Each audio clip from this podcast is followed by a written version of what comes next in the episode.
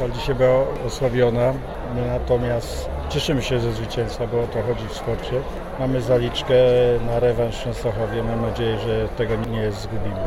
Nasz zawodnik też miał wczoraj upadek, ale jakoś szczęśliwie wyszedł z całej okresu. Natomiast cieszymy się na pewno, bo to jest zawsze gorący teren w Gorzowie. Bardzo dobrze nam się tu jeździ, ale trzeba również powiedzieć, i, że zawodnicy e, gorzowcy bardzo dobrze też dzisiaj pojechali. Były rezerwy taktyczne i zostały wykorzystane, także brakuje nam jeszcze do pełni szczęścia, żeby była równa ta jazda naszych liderów, zawodników. Mam tu myśli Mikkelsena, dzisiaj też jechaliśmy trochę w kratkę ale myślę, że już na naszym torze będzie wszystko ok i pójdziemy do przodu.